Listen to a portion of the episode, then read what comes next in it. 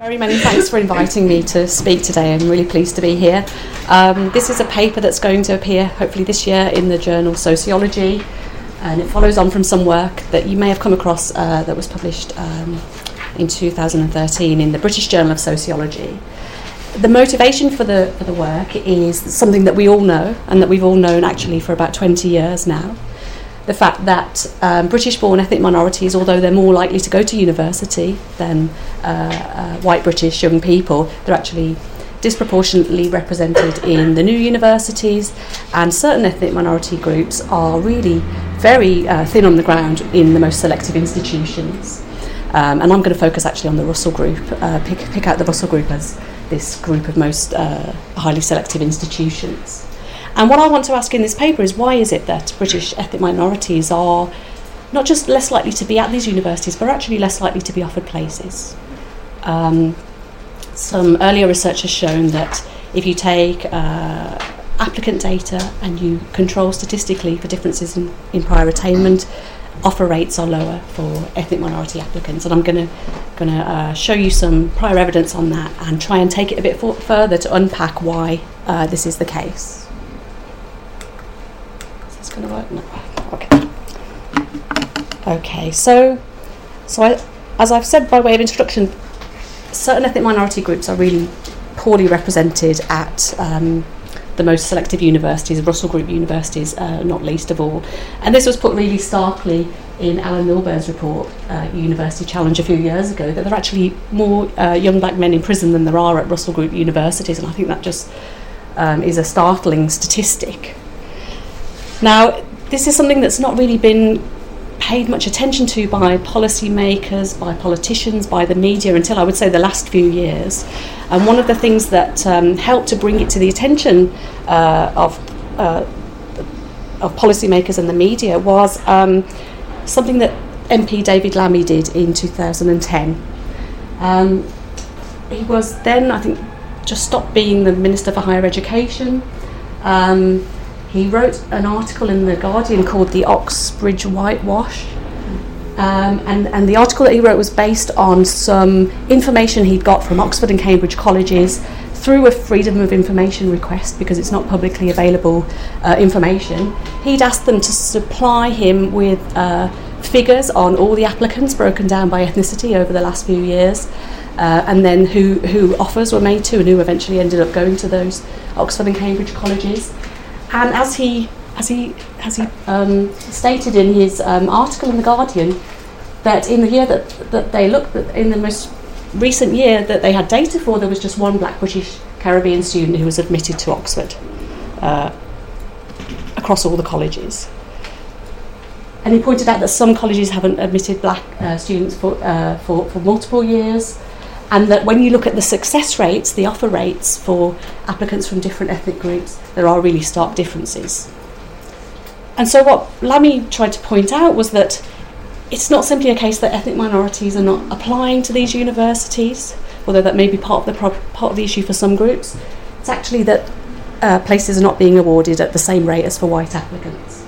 And some of you may know that David Lammy uh, issued a call for evidence on this. He's looking, he, he, he together with the Runnymede Trust, is, is uh, doing a review of race and higher education, right from access issues for students through to uh, the composition of the, the professoriate.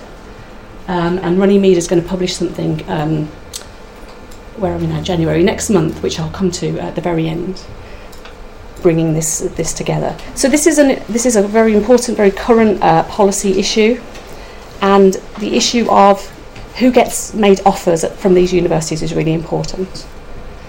I just want to start by kind of giving you some just basic uh, illustrative statistics so we can see what the what the dimensions of the problem are.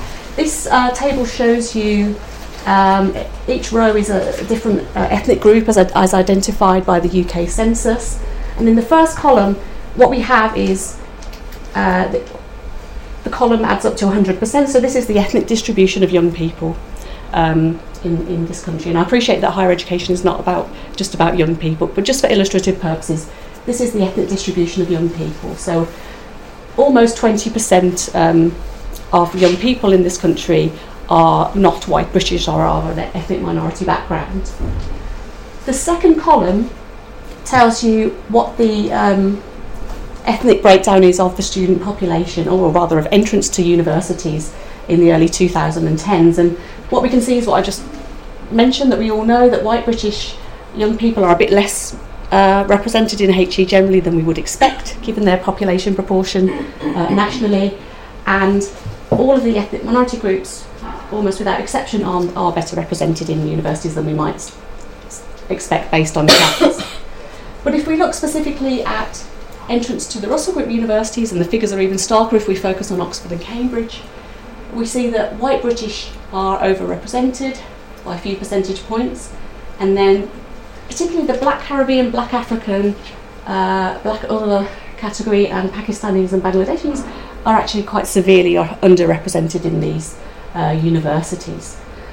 Note though that those of Indian, Chinese, and mixed origin are actually doing okay, at least in terms of representation in, in these universities at the end of the day. As we'll see, that's not actually the same as saying that there's no disparity in, in their chances of being offered a place when they apply.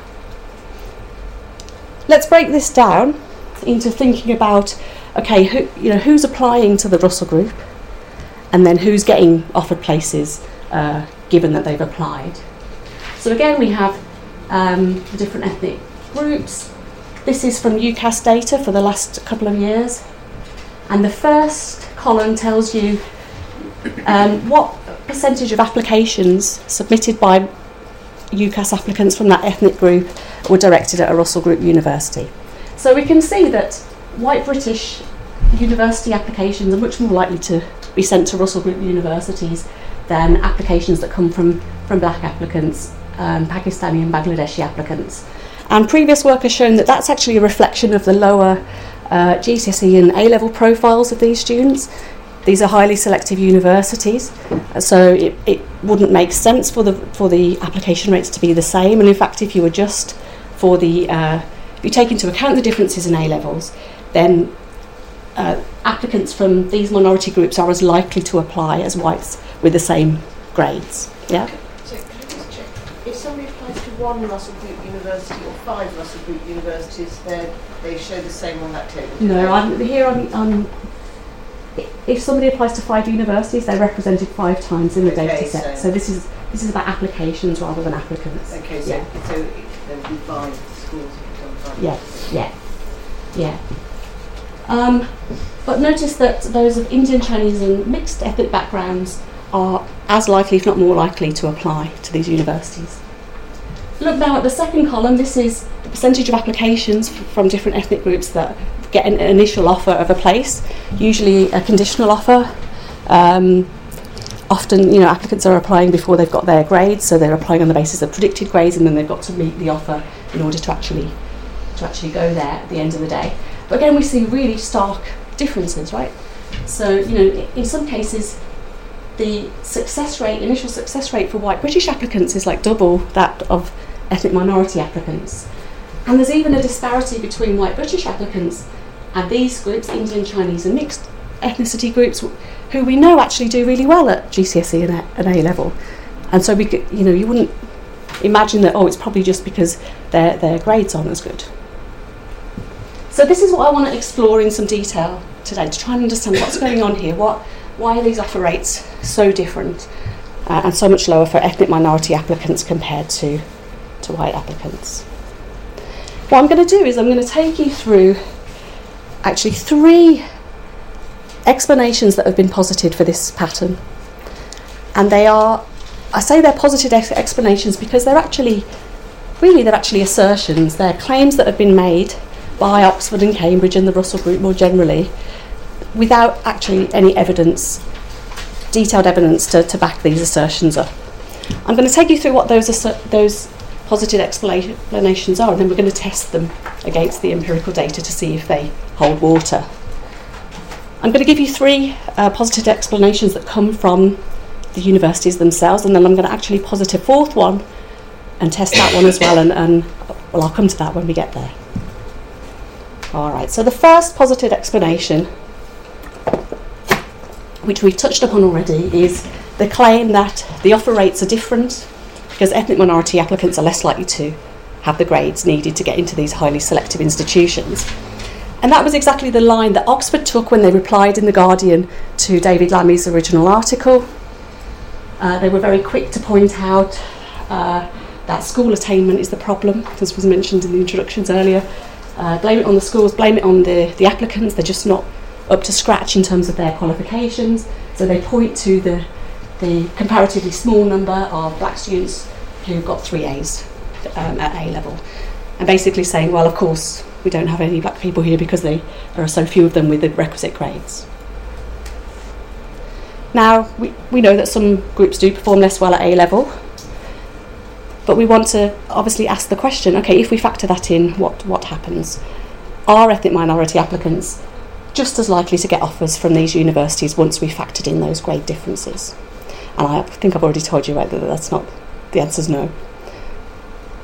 So the second positive explanation that is also something that has been asserted, but no evidence has robust evidence as being, or any detailed evidence at all, robust or otherwise, has been presented to su- to really support this. This is the claim that ethnic minority applicants are getting a, fewer offers because they just got the wrong subjects for the degree that they want to do.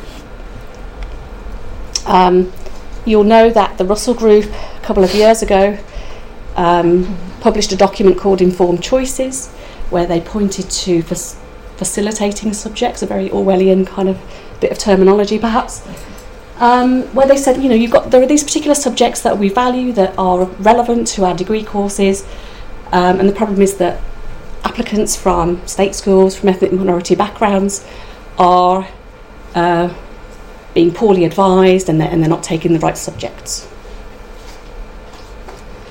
These are the facilitating subjects, you're probably already familiar with them. It pains me deeply that sociology is not listed here as a facilitating subject, um, but they're basically, I guess, national curriculum subjects in a way, aren't they? They're bio- biology, chemistry, physics and maths, and the sciences, English, geography, history, languages, and the arts. And having these subjects is, you know, advantageous if you want to get into a Russell Group university. So, you know, we can ask the question empirically is it really true that once we factor in whether people have got these facilitating A level subjects or not, as well as their grades, that actually the ethnic differences in offer rates disappear?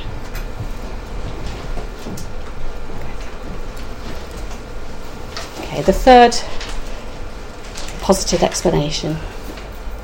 Again, uh, an unevidenced um, positive explanation. The claim is made that the, the missing piece of the puzzle is that ethnic minority applicants are um, disproportionately applying to subjects where there are many, many applicants, and it's really hard to get a place, and the offer rates are just really low because there are so many people competing to get into those programs. And that they're not applying to the ones that are relatively easy to get into um, because hardly anyone applies compared to the number of places that, that, that are available. And this was um, this was Oxford's second uh, sort of line of argument in their reply to Lammy in their in, in the Guardian. So Sally Mapstone again, the Pro VC of Oxford. Um, she said what our own recent in-house analysis shows that subject choice is a major reason for the lower success rate. And she pointed out that black students are more likely to apply to three the three uh, subjects at Oxford that have the most attract the most applicants and that white applicants were much more spread across the different subjects, including less numerically competitive ones. Now, I guess uh, we're, t- we're talking about evidence. Uh, I would point out that this own recent analysis that Oxford has done, I don't doubt they've done it, but it's not been made available publicly. They've not published it.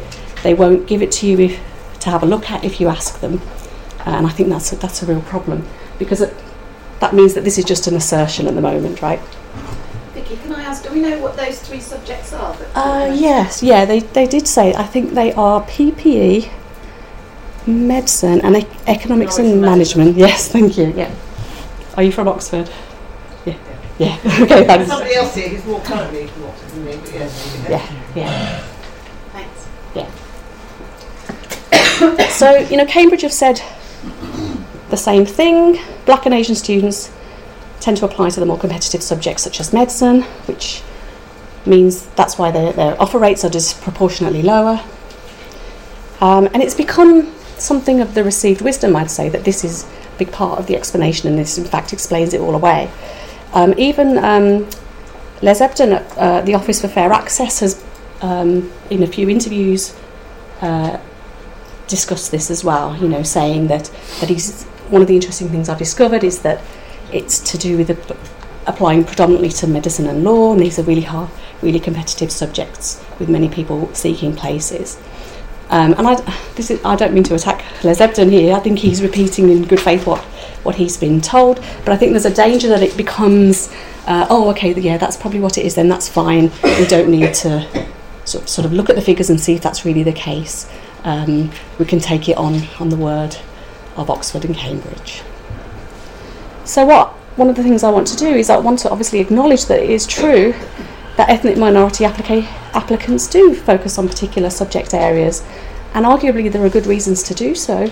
You know, not least if you think about uh, expectations for potential labour market discrimination, it might be sensible to choose to do uh, a degree that leads to a, a, professional qualification that gives you some um, more certainty about your labour market prospects. Yeah, to do medicine, to do law, maybe to do business, to be self-employed. So there are good reasons why ethnic minorities might be concentrated in certain subjects and not do classics, for example. Um, and it's and it's true to say that some of the subjects that minorities are concentrated in are um, among the most popular courses, right? So the, so the, this claim is not rubbish, but uh, it doesn't necessarily follow that once we factor that in, the offer rate disparities disappear. okay, so we're going to look at that empirically. Are you guys with me so far? Do you want to ask anything so far? Okay, so now I'm going to give you a fourth positive explanation. It's one posited by me from things that patterns that I noticed when I was analysing UCAS data previously, when I've analysed Oxford's data, uh, when I was a PhD student there. Um, and it's quite a controversial hypothesis, and I'd be really interested to, to get your response to it, okay? So, positive explanation number four is that perhaps admissions selectors are seeking, whether they realise it or not, to end up with a, a student body at the end of the day, an entering class at the end of the day, that is is the has the right balance of, of different ethnic groups. Uh, the right balance in the sense of it, it reflects, it's representative of, say, the national population. And we saw previously that about 20% of young people are from ethnic minority backgrounds. So let's have a 20% of our new intake to law at King's be, uh, be from ethnic minority backgrounds. Now, this is problematic in, in, in a way if this is the case because as we, we know that ethnic minority applicants are concentrated in certain subjects, and we also know that they're concentrated in certain institutions, right? Particularly ones uh, in areas of uh, higher residential concentration for ethnic minorities. So, London institutions, Birmingham, Manchester, uh, the Russell Group universities there, um, and particularly the you know the business, the law, the medicine courses in those uh, universities will attract quite large numbers of ethnic minority applicants way, well in excess of the 20% that, w- that, w- that is the case nationally. Yeah? And other universities like Durham, even for its law and business and medicine programs, will have very few ethnic minority applicants because of where it is. We know that ethnic minority applicants are more likely than their white peers to apply close to home. So a, there are good reasons for these patterns of where people apply, which course institution combinations people apply to. But because, because of this fact, we, we can get into difficulties. So if if admission selectors and universities are thinking that what that what is fair is to end up with an ultimately representative, ethnically representative uh, student body, uh, and that this that this is what matters, this is what fairness is, rather than equal treatment of people during the process of uh, admission, then what this may well lead to is a disproportionate rejection of ethnic minority applicants in cases where they are in excess of 20% of the applicants that are, that are received.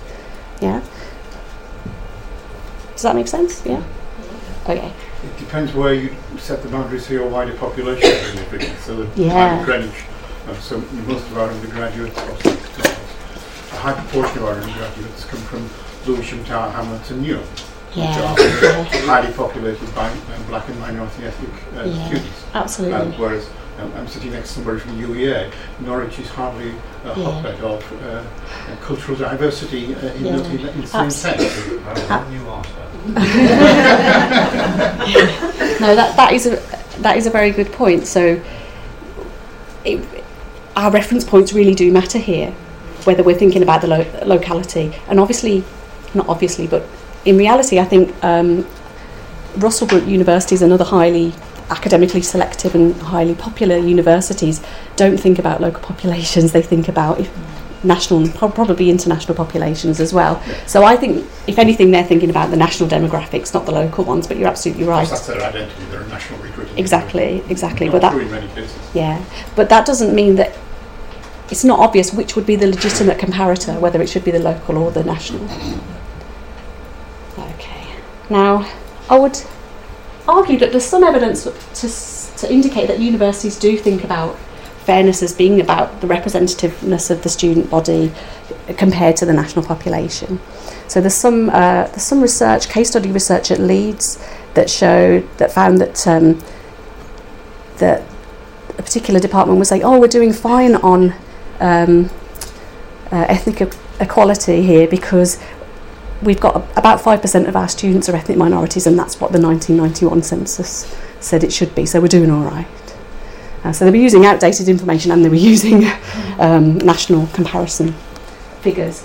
And it, you only have to look at the access agreements that are out at the moment to see that when the universities are talking about whether they're doing okay in terms of ethnic diversity and equality, they, they, may, they mainly point to how their percentage of minorities that, uh, among, in their student body compares to the national representation. That's what they do. It's a kind of a default uh, and a quite a simplistic way to think of things. Now, you could say it's legitimate to do that. You could say it's that's f- an okay thing to do from a kind of philosophical point of view. You could say maybe it is legitimate to pursue representativeness at the aggregate level. Let's get things fair and right and appropriate at the aggregate level, even if it means uh, treating people unequally in the, pro- in the process of admission. And I guess we do that when we think about widening participation for people from state schools, lower socioeconomic backgrounds, don't we? We say, you know, if you think about the, using contextual data, we say, I think it, we say let's let's um, let's think about giving state school applicants a better chance, a more favourable chance of getting in than independent school applicants with the same grades, uh, because state school people are re- comparatively underrepresented at, in, in HE overall or at this institution. So we do often think about representativeness as the, the fairness goal rather than process. Uh, and arguably that's unfair, right, to the to independent school applicants, right? Arguably that's not uh, that's treating them unequally and, and putting them at a disadvantage. But obviously, if you think it through, you kind of go, well, it's not actually putting independent school applicants at a disadvantage. What it's doing is it's correcting for the massive advantages that they've had so far, and actually only partially correcting for them, right? So it's so really philosophically, they're not actually being unfairly treated in the process. Um, it's just that we're not continuing to favour them as, as they have been uh, all the way so far. But you can't actually apply that argument to ethnic minorities. You can't say ethnic minorities are 40% of the applicants to medicine at Imperial and this is wrong. We need to correct that, down because they're a privileged group and we want to um, give white people a bit of advantage uh, back. Obviously, that doesn't that doesn't work. Is it? No, by no stretch of the imagination could you really say that um, ethnic minorities are advan- an advantage group in the way that private school applicants are. So it's actually a genuine trade here. If we want to make medicine at King's, do medicine at King's, medicine at Imperial um, ethnically representative, then we can only do that actually by being unfair to ethnic minority applicants and unfairly uh, rejecting them, which I would say is not, not appropriate. Regardless of what you think philosophically, you're not actually allowed to treat applicants differently uh, in the admissions process uh, on the basis of ethnicity because, of course, it's a protected characteristic in equalities law. You can do it with uh, school type or socioeconomic background because, as we know, that, that didn't get included in the equalities uh, legislation, unfortunately and tellingly.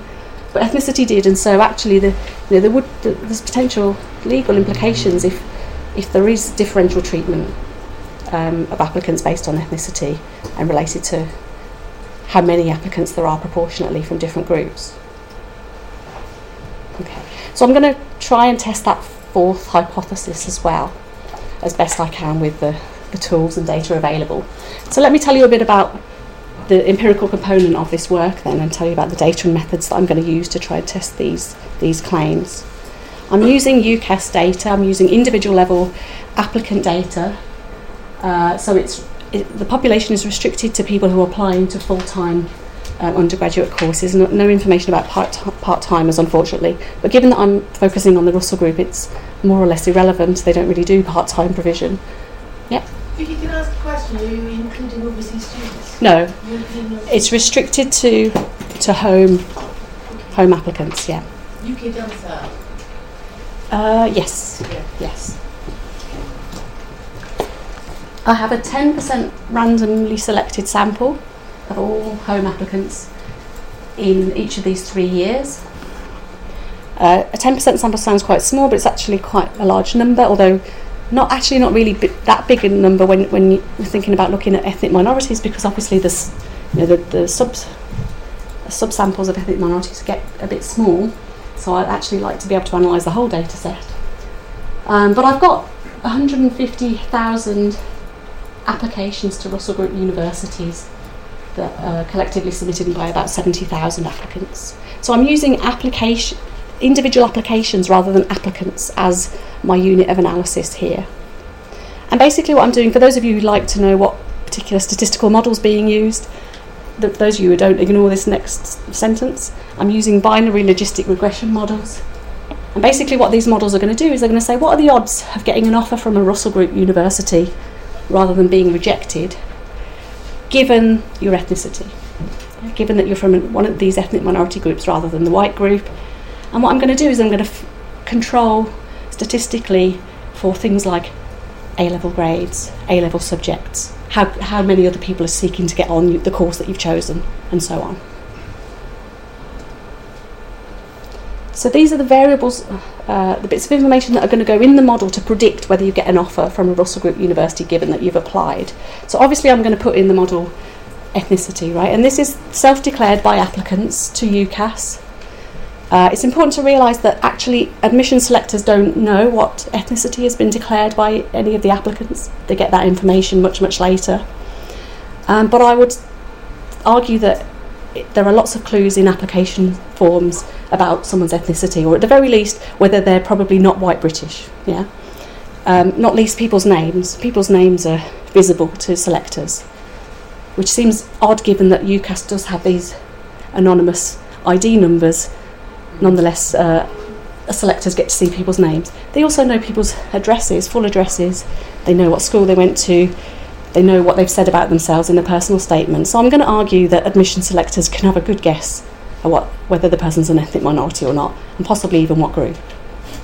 Um, I'm also going to put in my models other social background characteristics of applicants, um, the type of school they went to, and their Polar 2 category. The, the, yeah, you, you guys will be familiar with that, right? The, their local area HE participation rate, and put gender in and age, age as well. Then I'm going to put in how many A stars they got, how many A's, how many B's, how many C's, D's and E's at A level. Or if they did something other than A level, I'm going to use the UCAS point score equivalent. And I need to point out here that I'm using data about actual grades subsequently achieved rather than the predicted grades that admission selectors would tend to have to hand. And this is because UCAS wouldn't give me predicted grades data, and I have not been able to get to the bottom of why that is the case. Um, and I also have no data on AS or GCSEs. Again, UCAS wouldn't give it to me, and that's actually a, a problem because that information would be available to admission selectors. It is on the UCAS form. I, I think that's actually quite a big problem because that's what they're seeing. You're right that this is the actual, Yeah, but that's, yeah, yeah, what, yeah. that's what people are seeing. absolutely. So, I, so it's actually really crucial that UCAS does give this data to analysts like me to to see if it that's what's going on. Yeah. Oh, th- there's a value in doing the other thing. There is because that's because obviously the predicted could be really unreliable. Well, And there, there, is, there, are, there, are, there is research about the, the, the unreliability, isn't there, Yeah. and how Yeah. unevenly distributed that Yeah. is. Yeah, so I would argue that actually is actually the right measure to, to, to test fairness. Mm. However, it's true that they look at predicted and they're not very reliable. It's true that they look at GCSEs and we could con- we could actually contest that, right? Why are you looking at GCSEs when that was years a couple of years ago for these applicants and A levels is supposed to be the standard. Just to elaborate that briefly, yes, the, the latest UCAS report shows that predicted grades are getting less and less Uh, accurate, uh, more and more optimistic. There's a question then as to whether there is bias in the optimism applied by mm. race within mm. schools. Yeah. Uh, because it's certainly inconsistent, the, the inaccuracy of predictability. So getting a conditional offer. Yeah. So that could be part of the systematic disadvantage. Yeah, absolutely. Definitely. Yeah. So I'm also going to control for whether or not the applicants had an, any of the eight facilitating subjects. And again, I need to point out a, a limitation here that these are generically facilitating subjects. They're not specific to the course that the person applied to, right? So if you want to do medicine at Oxford, there's no point applying with English, literature, history, and languages, right? You're not going to get in obviously.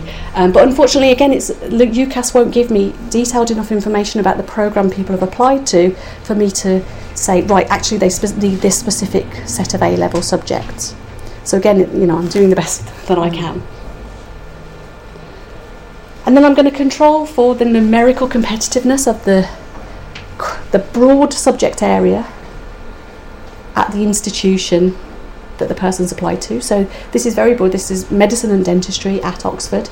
Um, Oxford would be anonymised in the data that I'm looking at, so I don't know it's Oxford, but I just know it's institution one out of 20, 24.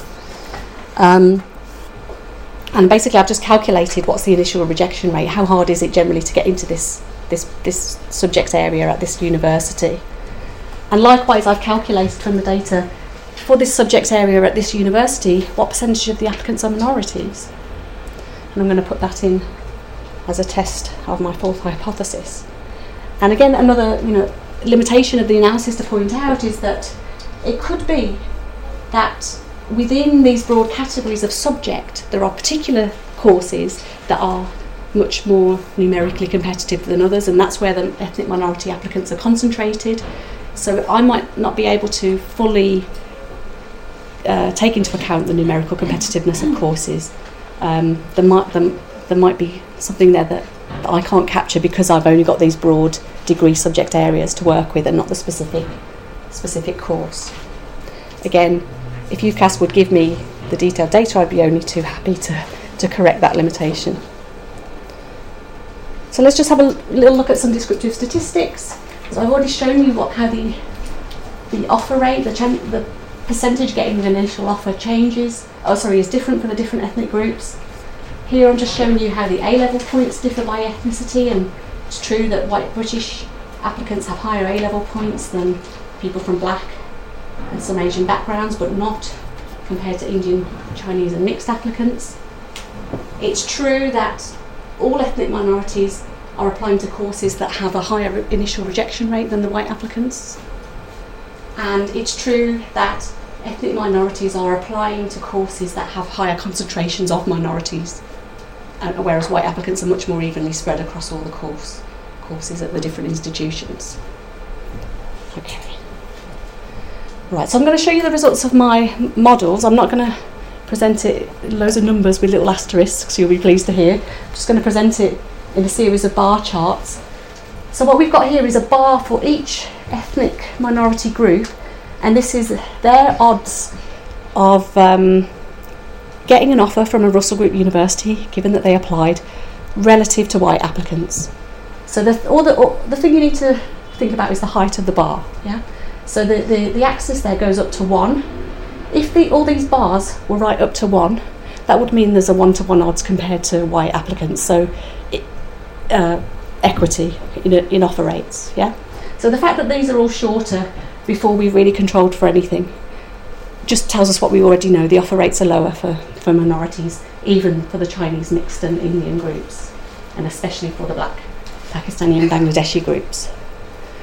So first thing I'm going to do is I'm just going to factor in gender, school type, polar 2 data, age group, and just see if that changes things. Is it a class thing? And we see it doesn't really change things all that much.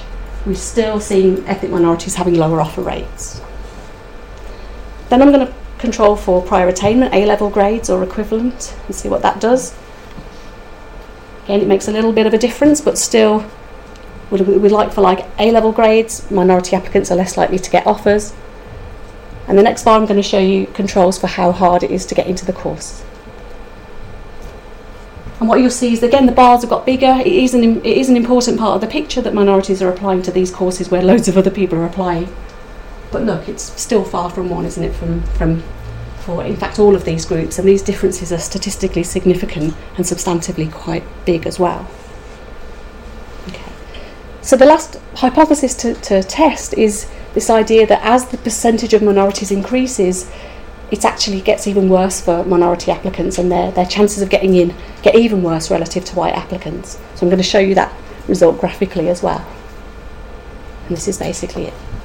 So again, these, are the, these, these lines represent the different ethnic groups with their odds relative to the white group.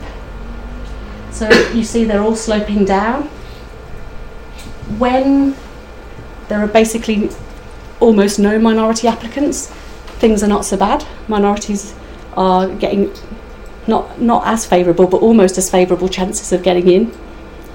But as the percentage of uh, applicants to that course area at that institution increases, uh, minorities are ever more disproportionately rejected.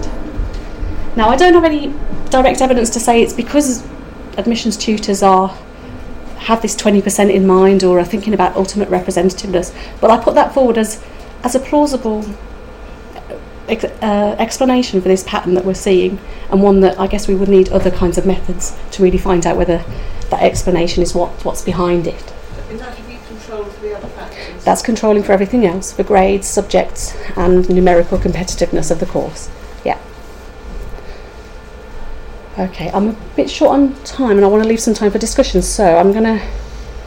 We've already mentioned some of these things. You know, it could be that the A level grades of minorities are under predicted, and if so, actually that's that's a whole can of worms in and of itself. Um, could be that GCSE and AS grades are poorer. If so, we want to know why.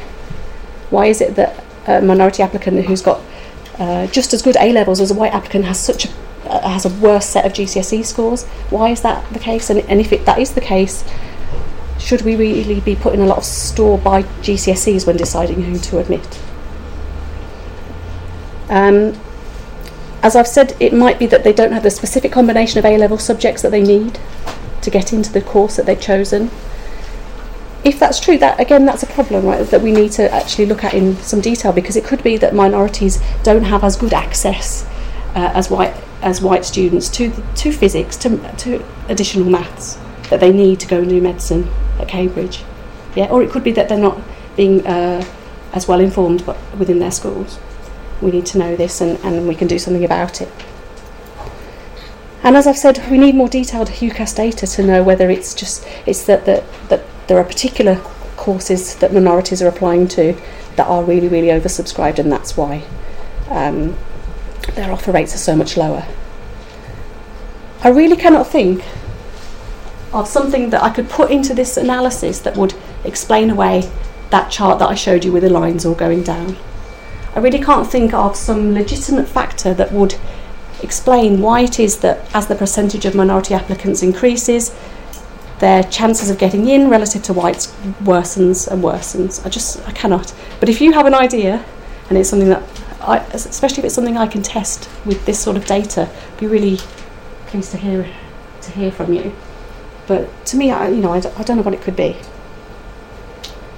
So, in closing, let me just say one thing I think that we could do worth uh, meaningfully and, wor- and be worthwhile to do is to try experimenting with taking uh, applicants' names and any other ident- ethnicity identifying information off their UCAS forms to see if that makes a difference to how um, admissions selectors, be they academics or administrators, are responding to the to applications. It's well worth doing that, I think. And we need more detailed UCAS data to get any further in a quant way with this problem. And we need, obviously need data beyond 2012, which is where my time series stopped. and so I want to kind of flag to you, you perhaps already know this, that UCAS uh, has decided not to let anybody have any data at the individual level whatsoever to do any analysis like this, let alone the more detailed analysis that clearly uh, is needed. And I uh, urge you to, I don't know, write to your MP or, or whatever we need to do to make that, make that change. Just the last thing I want to mention is next month the Runnymede are publishing uh, a report, including some of the stuff I've just uh, talked about today, on the, the inquiry that, that Lammy led into um, race and higher education. Comes out on the 3rd of February, it's being launched in Parliament, so I'll ask uh, SRHE to circulate um, a link to it. Uh, it's free to download on the day. So I'll stop there. Thanks very much. I look forward to your comments and questions. Thank you. Can I just first of all say thank you very much.